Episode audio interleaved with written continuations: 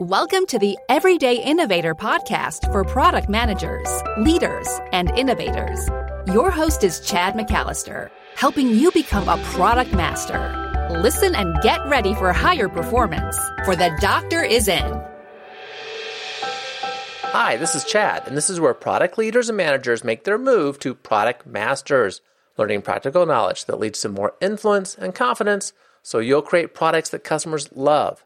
Many of the companies that I've worked with this year want to make their product development and management capability more agile. They sometimes express their current process as being too linear, too rigid, and too heavy, as well as also not providing those shorter time to markets that they really want. We need to get products into the marketplace faster. Most often, they're using something that is of a stage gate sort of nature. But being more agile doesn't mean throwing away the stage gate framework. Most of the work that we do in large organizations tends to be done in some kind of a phase or stage gate sort of fashion. But it does mean adopting agile philosophies and processes. And this is what our guest Mike Cohn has been doing for more than 20 years, building high performing software development teams and organizations through the use of Agile and Scrum. He's worked with startups all the way up to some of the largest organizations in the world. He has really valuable experience to share with us. That's why I asked him to be here. So, if you hear anything that you want to go back to later, or maybe you hear something that you want to share with your team, share with a colleague, you'll find the summary of that information at theeverydayinnovator.com slash 224. Everything there that we've talked about will be summarized along with useful links. Check that out. Now, let's talk to Mike. Mike, thanks so much for joining the Everyday Innovators. Thanks, Chad, for having me. Glad we could talk. You are an agile development expert. You've had a long background in programming too, but you, now you help a lot of companies move towards agile practices and uh, work with uh, different agile development processes. How did you get involved with that? Tell us just about that background a little bit. Well, you mentioned that I was a programmer and I was for quite a while, and I needed to start managing the projects as I was getting promoted up in organization. Hmm. And um, I'd like to give a nice story about how I was really trying to figure out the right thing for the business. But the r- real truth is, I wanted something that would still leave me time for programming while managing. And that led me to uh, Scrum back in uh, 1995. It was a bit of a process that would be lightweight enough mm-hmm. and still allow me time to time to code, and uh, just worked phenomenally well. So kind of stuck with it and kept doing more with that. Yeah, so you had good personal success with it, and that leads to helping others with it too. Absolutely. Great. So you've worked with lots of organizations. We'll just kind of frame this around Scrum, and sometimes people use the terms interchangeably. I get that, right? Agile and Scrum.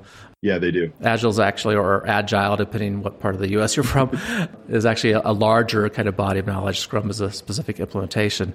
Existing organizations, they typically have some kind of governance model in place. I see StageGate being used an awful lot as a popular one really to kind of reduce risk in the, the project uh, in the organization. What are the reasons that they give for wanting to incorporate Scrum when you're helping organizations? Maybe what are they coming from and what are they wanting to move towards? Well, most organizations seem to be coming from just a purely ad hoc development approach. They may have, uh, mm. you know, some very minimal project management or something where they think they have some sort of process defined, but most are pretty much nothing. They're not coming from a very heavyweight process to Scrum. They're often just coming from kind of nothing to Scrum or uh, you run it your way, I'll run it my way. And so there's nothing across the organization. And so we can get a little bit more um, repeatable results with something, and that'll bring organizations to Scrum. Definitely, there are some that are using much heavier weight processes. You know, we always seem to have like a pendulum. We go from too light to too heavy, back mm. to too light, back to too heavy. And, uh, you know, I think organizations got too heavy over the last 10 or 20 years and are moving to lighten some of that up as the uh, business cycle speeds up. They just have to be faster these days. Right. Everyone is wanting to push the product to market faster, and those life cycles are getting shorter and more compressed. And yeah, I think we're, we're all feeling that need to speed up a bit. Continually, yep. A lot of pressure there. And I also know organizations who have tried to put in something like StageGate. I just I keep referring to that one because it's the one I run into most often from my, my product space, right? And whether we're doing software or physical products, it seems to be rather prevalent in large organizations. And certainly a good risk management sort of approach. For organizations that are facing that pressure of wanting to speed up time to market, uh, get products developed more quickly, what are the challenges that you've been running into with organizations adopting Scrum?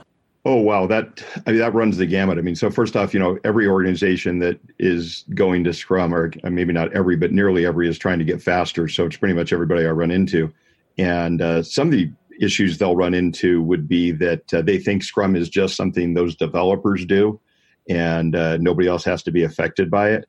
And that's hmm. that's a huge misnomer. Uh, we don't need the facilities group doing Scrum, for example, but facilities would have to stop doing things that are antagonistic to Scrum, and uh, that you know that could involve having people on separate floors and things like that. Plenty of good reasons to be in, you know, here in uh, Colorado where you and I are, and half the team in China. Plenty of reasons for that. No good reasons to be half on the second floor, half on the fifth floor. Hmm.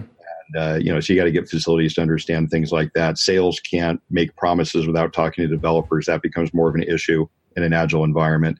And so a lot of it's those type of issues. Um, most people transition fairly well to Scrum or any agile process. There's a, a small percentage that uh, just are not going to thrive in that type of environment. And sometimes we end up with uh, human resources issues, people that just are not a good fit in an organization anymore. Mm-hmm. That's not because of Scrum, it's because of how they like to work. So uh, you'll run into uh, things like that. Um, a lot of issues with management misunderstanding Scrum talking to uh, a, a, group recently where management interpreted agile to be we can change our minds whenever we want and they cope with it. It is software after all right? It's easy to change. Yeah yeah. And you know the team you know the team is expected to cope with change but management has to understand that there's a cost to change. And all we can do with agile is reduce the cost of change. We can't eliminate the cost of change right? Somebody comes up to you the last minute and wants it changed there's a cost right? We can reduce it but we cannot eliminate it so problems like that, pretty common. Yeah. Impacting the larger organization, I want to ask you more about that. This is probably the thing I see most often. Yeah. Is it seems to be easier for organizations to bring in Agile into the development group, and then once they do that, they start kind of bumping in against the rest of the organization. But like the common one that I see coming up is we still want the roadmap. We still want to know when is that product going to release so that we can get marketing queued up, so we can get aligned with sales, and organizations be they express a bit of uncomfortableness when we can't say certain things are going to happen. Uh, even though the reality may have been before this that whenever we said something was going to happen, like Q3, this is going to be the case, and we, we always missed it, right? Right. Give us some insights in dealing with that. How, how do you help align the expectations, especially uh, senior management that are used to more of this plan driven, time driven approach? I think part of it is what you just described is that you know in a in a pre-agile world, a traditionally managed world, teams would still they would make plans and promises, and everybody knew they were false, but people would go off and kind of believe it. And some people feel better with that. It's like, oh, I've got a plan. I know it's wrong, but I have one. Mm-hmm. And in agile, we don't want to go to a world where we don't necessarily plan at all. We want to have some sort of uh, vision on things and know where we're headed. And it's quite possible for agile teams to make commitments and say something like, here's what we will deliver in six months. The challenge is making that type of a commitment with uh, a lot of precision. And so I can't narrow it down and say, here are the 1,000 tiny features that'll be in here in six months. But I can certainly make a commitment to a business of like, look, these are the 100 areas in which we're going to make improvements. Some will have everything you want, some may not have everything, but here's the general framework for what we're going to deliver in six months. That's very possible in an agile world, and uh, it just wasn't possible in any world to narrow that down to specifics. Right? Mm-hmm. And that's been the big problem. And agile teams have really pushed back on that, and for good reason.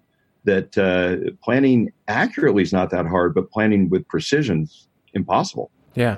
The big shift for me, and I was involved in agile development back in the early 90s before the manifesto was a thing, right? It's interesting, just I'm sure you've had this experience too when you go back and talk to some of the very early programmers, right, like 19 late late 50s, that were on some of the big aerospace projects, they were still doing things in a very iterative manner. So it's a lot of things that we're talking about. They have been around for a long time. It's not necessarily widely adopted practices for a while, right? Oh, absolutely. Um, Craig Larman has written a paper where he went back and studied a lot of early projects and said, you know, iterative has been around forever. And yep you know the the waterfall process really got defined in 1970 in Winston Royce's paper right. on that, and um, you know even even he said you know you can't really do this. He said you know you got to iterate back and forth through these cycles, right? So that is the most amazing paper, and I don't know how that got left out. because it, it is just well, the last paragraph. It's, it's like a seven page paper, right? Yeah. The last paragraph he says, and if we do this waterfall process, our projects will cost twice as much and take twice as long. Yeah. Yeah, people. I think people. I think people were excited. You know, I think they saw, ah, here's a model for software development. I'll go do it, and they didn't finish reading the paper. Right? right? They just, they just got started. I always tell people that are in favor of that type of a process to go, you know, buy the absolute best-selling book on waterfall on Amazon. Um, there isn't a book on waterfall on Amazon, right? No credible software engineer says do all the analysis, all the 100%. There's always some sort of uh, feedback loops, at least between the phases, if not full on iteration, right? Yeah. And uh, you know, and that's true even in you know, no matter how stage your process is, we want to stage gate things, but you know, we don't lock it down uh, and refuse any change whatsoever.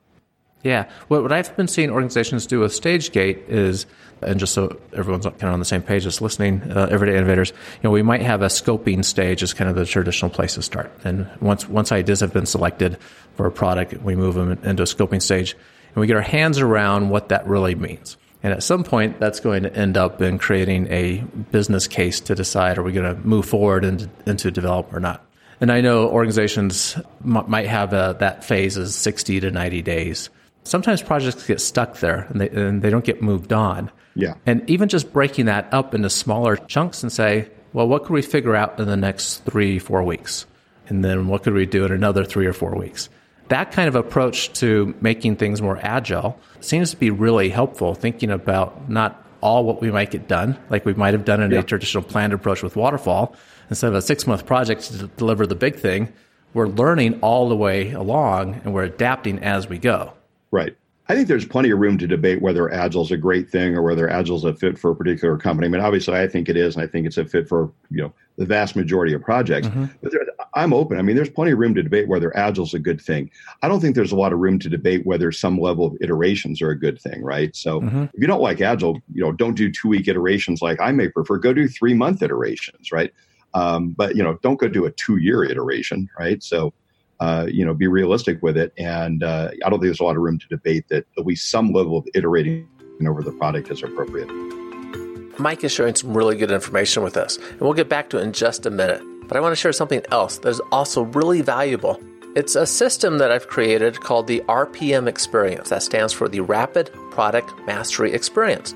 This podcast and the work that I do is to help product managers and leaders become product masters.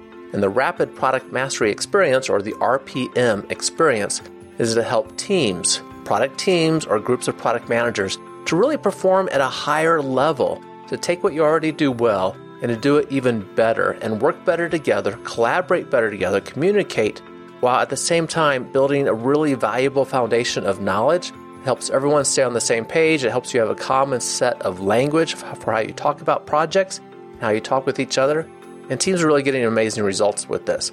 It's also really easy to adopt. There's no travel involved, it's a virtual experience. What happens is each week, everyone on the team, and this is ideal for groups from about five people to no more than 14. So we have five to 14 product professionals in a group. Individually, each person during the week goes through an online training, and then we meet once a week for 75 minutes as a virtual team. We hop on Zoom and we talk about how the concepts that we learned individually apply to the work that we are doing, the work that you're doing in the organization. And it has really been an amazing experience. And that's why it's called the RPM experience. An amazing experience for those who have participated. One leader at an organization said, after going through the RPM experience with his team, that this was the only training that provides an integrated product management perspective. It did exactly what I needed it to he saw real results with his team. Now, I'm really happy that teams are adopting this and using it. If you're at all interested, I want you to go to theeverydayinnovator.com slash RPM. I really need to find out what your needs are, see if this is a good fit for you. That will let you sign up on my calendar. We'll spend a few minutes talking about your objectives for improving the performance of your product team or your product management group, and if this fits in and is a good solution or not. I'm interested in only working with people that where this really does help them so we'll make sure it's a good fit first. So again, that's the everydayinnovator.com slash RPM. Now, let's talk some more to Mike. So some things that stayed the same. We talked about, you know, we're still doing planning. It's not like planning has been thrown out the window. Correct. Uh, we're still making a level of commitments to the organization, so we can, yep. we can help keep everyone on the same page. Obviously, there's some things that change. Why don't we focus on that for a bit? I think part of what changes is uh, teams have to be empowered, and, and not just in a in a lip service manner. Agile teams are often referred to as being self-organizing, which um, doesn't mean out of control, doesn't necessarily mean self-managing or self-governing. They're they're self-organizing, meaning they're given a problem and plenty of uh, maneuvering room to figure out what is success. Mm-hmm. And um, that makes a lot of organizations uncomfortable. So you're back to kind of what changes. It's uh, you know giving teams uh, a target. Here's what I need, and then allowing the team the freedom to make that happen one of the very first Scrum projects, this is back in the early 90s in, uh, in Japan, was a, a, a, project to make a new photocopier. And the hmm. team was given the challenge uh, make a photocopier that runs at today's state of the art. You have two and a half years. It has to uh, cost half the price of today's state of the art. And the the story is basically that the team looked at that and you know probably said something like, "Whoa, man, impossible! How can we do this? Why am I on this project?" And then they started to own it. They started to say, "Well, what if we did this? And what if we did this?" And yeah, yeah, yeah. Oh, no, but that won't work because this. And at that point, whoever gave him that challenge had won because the team took ownership of the right. problem. And if that problem could be solved, that team would now solve the problem. Now, if we over constrain that team, if if you know, if I'm the, the guy giving them that assignment and I say, build it two and a half years, half half the price, state of the art, and you have to use my brother's toner cartridges, right? Uh, never would have worked, right? Mm-hmm. You over constrain it, and the team can't uh, doesn't have the maneuvering room or the degrees of freedom to succeed. Mm-hmm. So a big part of it is giving that freedom to the team. You know, you the, uh, what we call a product owner or kind of a key stakeholder can say what success is, and then, but then we have to leave that up to the team to figure out how to how to get to success. And that is really empowering for a team. As product people, we love those kind of challenges to dive in and figure out what is a solution to deliver that value.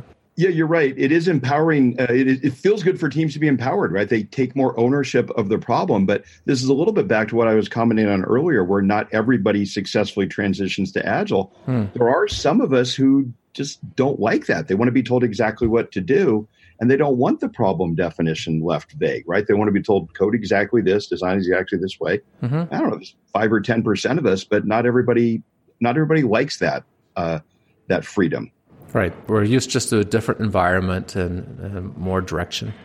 Yeah, some yeah. people. Yeah, definitely. Another aspect of that is when, well, from my experience too, and, and when you read Scrum literature, there's a big emphasis put on a skilled, intact team. This is a team that knows how to work well together. And that just takes time to build too, right? Thoughts on that? One of the early criticisms when Agile first really got going was that it was described as being a good process only if you had really good people. And um, I'm, I'm, always reminded of something from Barry Boehm's Software Engineering Economics book, which is pretty much about as waterfall a book as you can get. He has in there something called the principle of top talent, which he says uh, the principle of top talent says try to do more with fewer people. Mm-hmm. Um, you know, what process doesn't work better with top talent, right? right. So, um, you know that's a little bit of a kind of a red herring argument about Scrum or, or Agile in general. It's like, oh, you you need really good people or something. Uh, the better a team you're going to have, uh, the better we're going to be. I think the where Scrum and Agile uh, are different in that is because of the short iterative cycles. It points out if you have uh, a, a, weak team or a weak link on your team. Those problems become more apparent more quickly, and a lot of early people looked at that and said, oh, here's why Scrum's a problem. Mm-hmm. It's like, that's actually a good thing. If I've got a weak link on my team, I want to know that early so we can try to you know educate the person or work around it somehow, right. get them skills, right? Absolutely. The earlier we know that, the better. Good. Let's talk briefly about the product owner position specifically. This is the one that seems to come up most often in the sort of product work that I do. My work is focused on product managers and how can we power product managers to perform higher and their teams perform higher. The product managers are ideally being connected externally. They're the ones that are talking to the customer and, and focus on the customer. Not true for all product managers, but that's what we like to see. And the product owners tend to be uh, internally focused and responsible for requirements and user stories, really what, what needs to get built. And in some organizations, some projects, that's the same person. Right. And sometimes it's, it's two separate people that hopefully interact really well. What are you seeing makes a good product owner versus that kind of product manager role I defined, or or keep it together? Just what are your thoughts on that? Well, we'd really like to have it be one person. I mean, and I don't care if we call them product owner or product manager, but they're the they're the person, and they should be both external and internally focused. So that's that's the that's the goal. That's often a very difficult uh, uh, position for somebody to be able to do both of those right. very well. Um, they might have the right skill sets to be both internal and externally focused, but probably not the time. It's very tough.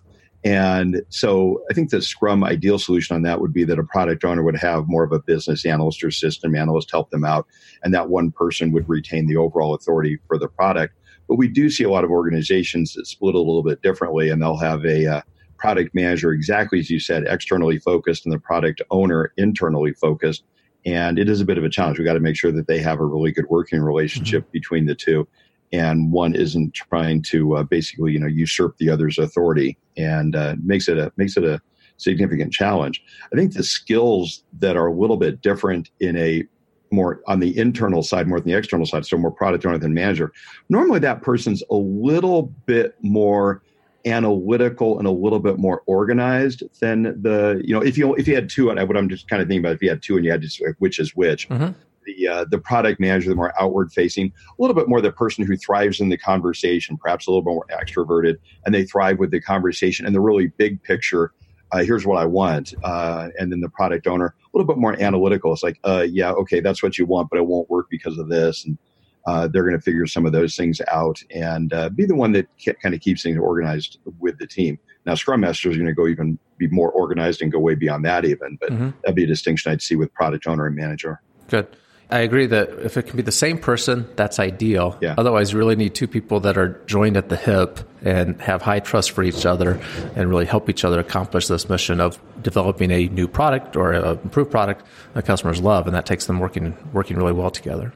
It does. It's a little bit like a, a, a, couple's relationship, right? And the, the team is the kid. Yeah. And the team will learn very quickly that, you know, if mom said no, let's go ask dad. Right. right? And so, you know, just like parents, they better have a shared message. And so the product owner and product manager better, they better be spending a lot of time with, with one another to mm-hmm. have that shared message for a team. I love that analogy. You know, anyone that has kids, we know that. It's like, well, mom didn't yeah. give me the answer I wanted. Let's see if I get a different answer from dad.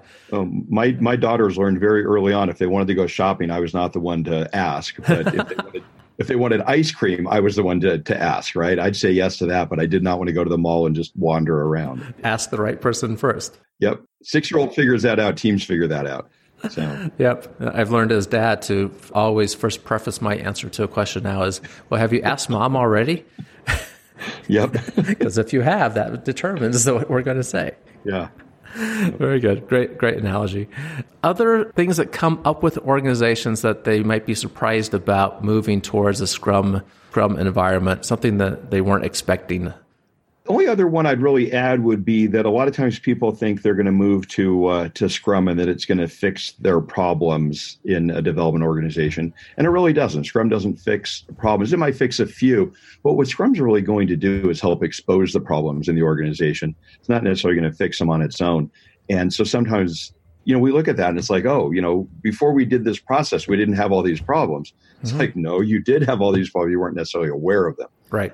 And so, uh, you know, be prepared for some some roughness there, where when you first transition, you know, you, you're in this this period where it's just like problem after problem arising, and it's a good thing, but you're going to get past those problems if you work at it. You'll get past those problems, and then life on the other side can get really good. I just remember coming home you know, my wife asking like, you know, how was your day to day? And, you know, this days where it was just phenomenal. Mm-hmm. At uh, I remember one company where our, our product had won a product of the year award that day, and another team had done something amazing, and you know, and all this was because of how we worked through a lot of issues. I gotta say it was because of Scrum, but Scrum was what led us to fight through various issues, and then we got very good, mm-hmm. and mm-hmm. that feels good. But it's going to feel tough at times when you're first starting, and a lot of organizations go in thinking you know, we start doing these daily stand ups, and all of a sudden we're twice as fast. It doesn't happen overnight, and you're exactly right. And that's not, not just Scrum. Anytime we bring in a process that we actually try to follow the process, yeah. it's going to expose where our faults and problems have been, and now the challenge is to correct those issues. Yep, absolutely. Really good.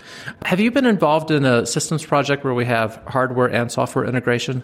Yeah, definitely. Okay. Well, just how have you managed through that the, that integration aspect? Because now we have the manufacturing side that's responsible for our hardware build, and we have to interface with them, and we have the software team that's creating the software for that system. That interface can be really challenging, and managing the timelines are, can be challenging. Yeah, normally the one of the biggest things is just um, having uh, a little bit more uh, forward planning on things, so we know when uh, we're going to have a new drop of hardware and things like that. Having the uh, the two groups coordinate their schedule. To do that, they'll often do what's called rolling rolling look ahead planning, where they're looking ahead a little bit more than uh, we might hear about in a traditional Scrum context, where the team is just going iteration to iteration and you know they show up every two weeks and decide what are we going to build now. Mm-hmm. It's like no, some of what we're going to build might be uh, might be led by what the hardware team needs or what we're trying to get done before the hardware team is is ready for the next version of hardware. And so a little bit more foresight is uh, often a big part of it. Yeah.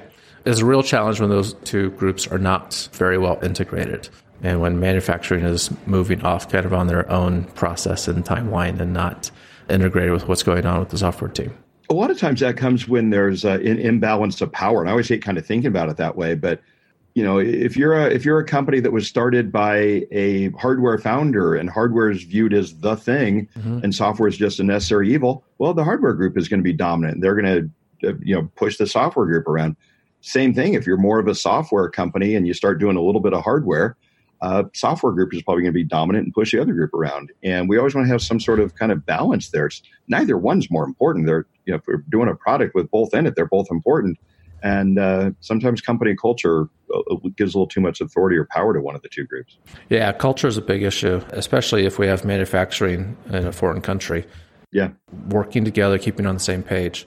Anyone in that boat, you know that can be a challenge. Excellent. So, for an organization that is starting, maybe we are in that stage gate sort of environment. We have something that is more plan driven, that wants to look into moving towards adopting Scrum what are your tips for doing that? Do we, you know, start out and select a single project and say we're going to focus our energy, energies around that, or we train everyone first, or what do we do?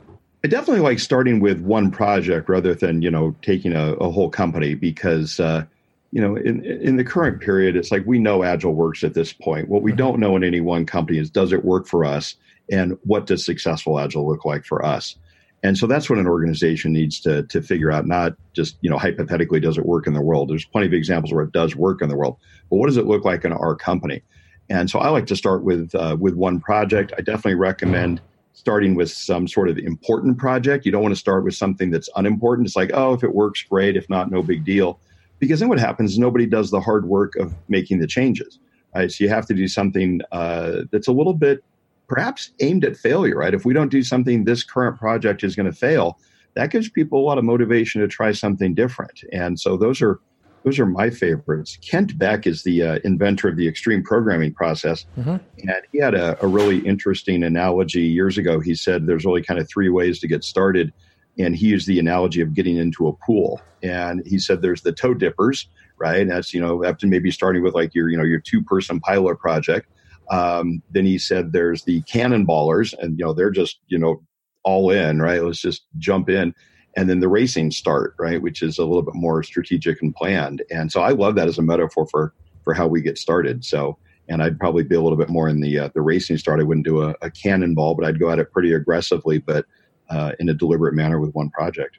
I might be in trouble. I'm definitely the cannonball person when it comes to getting into a pool.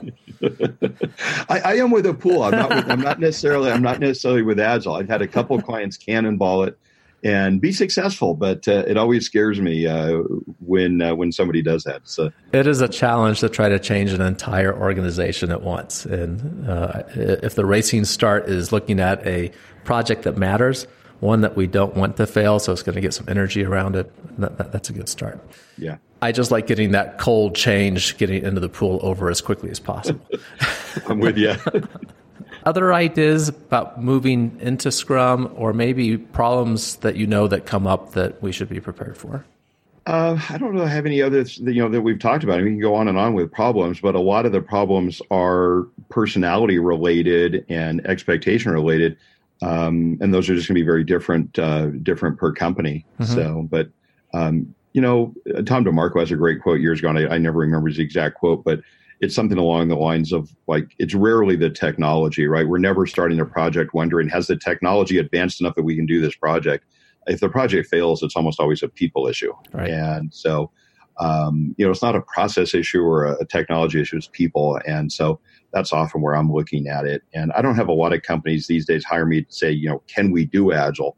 But 15 years ago, that was a pretty common question. People would have me come in and do an assessment, and I'd look at the technology, I'd look at the uh, the project, the specific thing being built, and I'd look at the people. And after a while, I realized I was kind of wasting my clients' money because I never said no because of the technology or the project. Hmm. The only reason I ever said no was people, and so I started only looking at the people, right? And uh, you know, do we have an audience that's willing to give something new a try, or are they uh, preconceived to think it's awesome, or preconceived to think it's going to fail, and then probably not really a good position to be in? I want. Mm-hmm.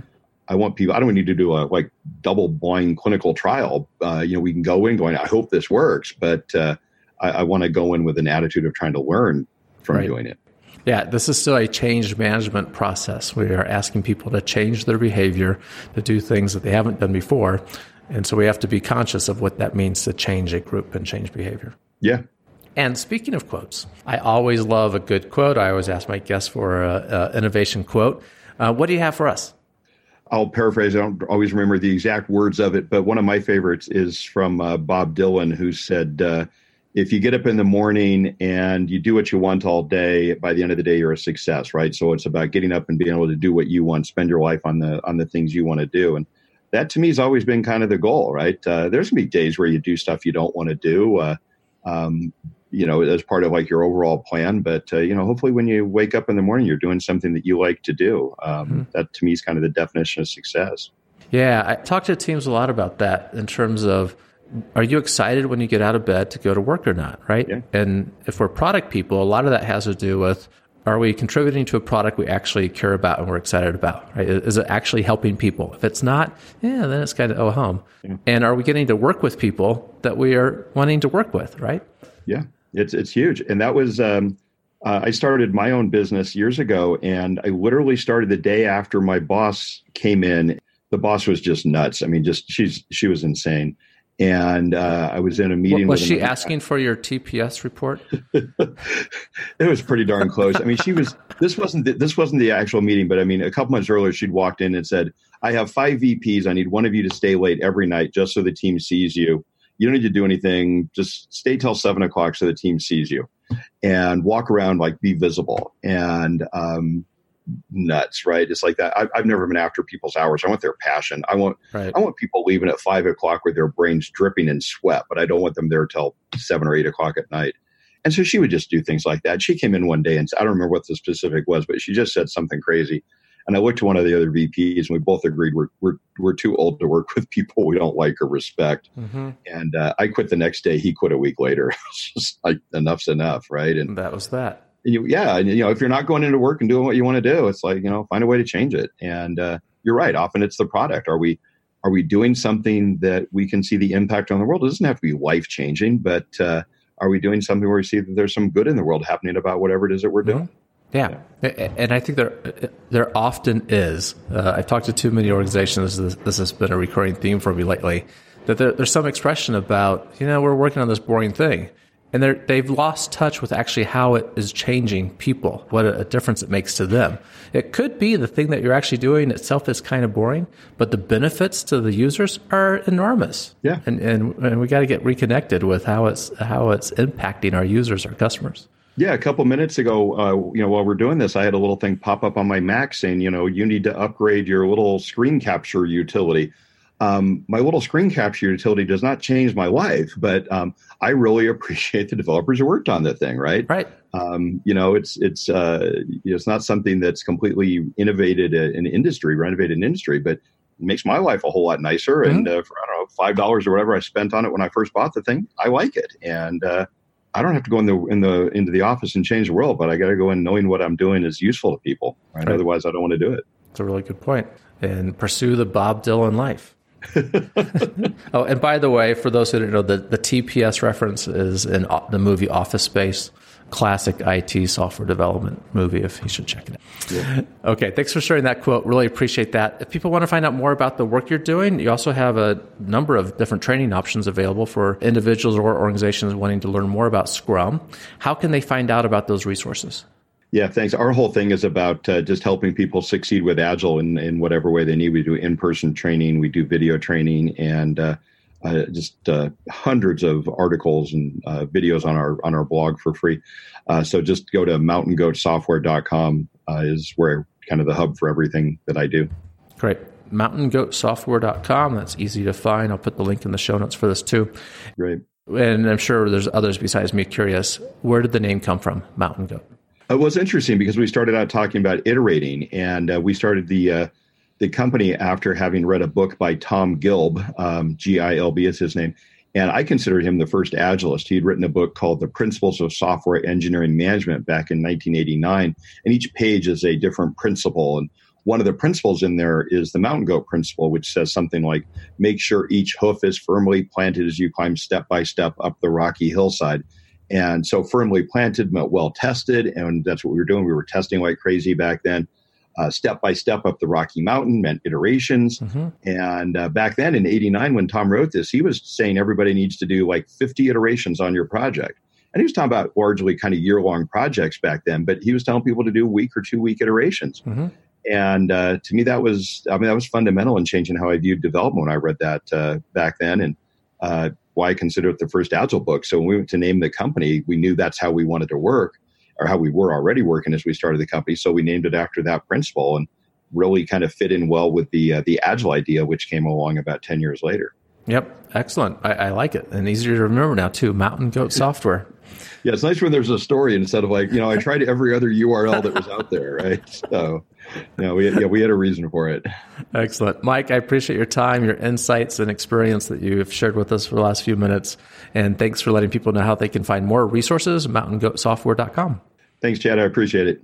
Thanks again for listening to The Everyday Innovator. This is where product leaders and managers make their move to product master, learning practical knowledge that leads to more influence and confidence so you'll create products customers love.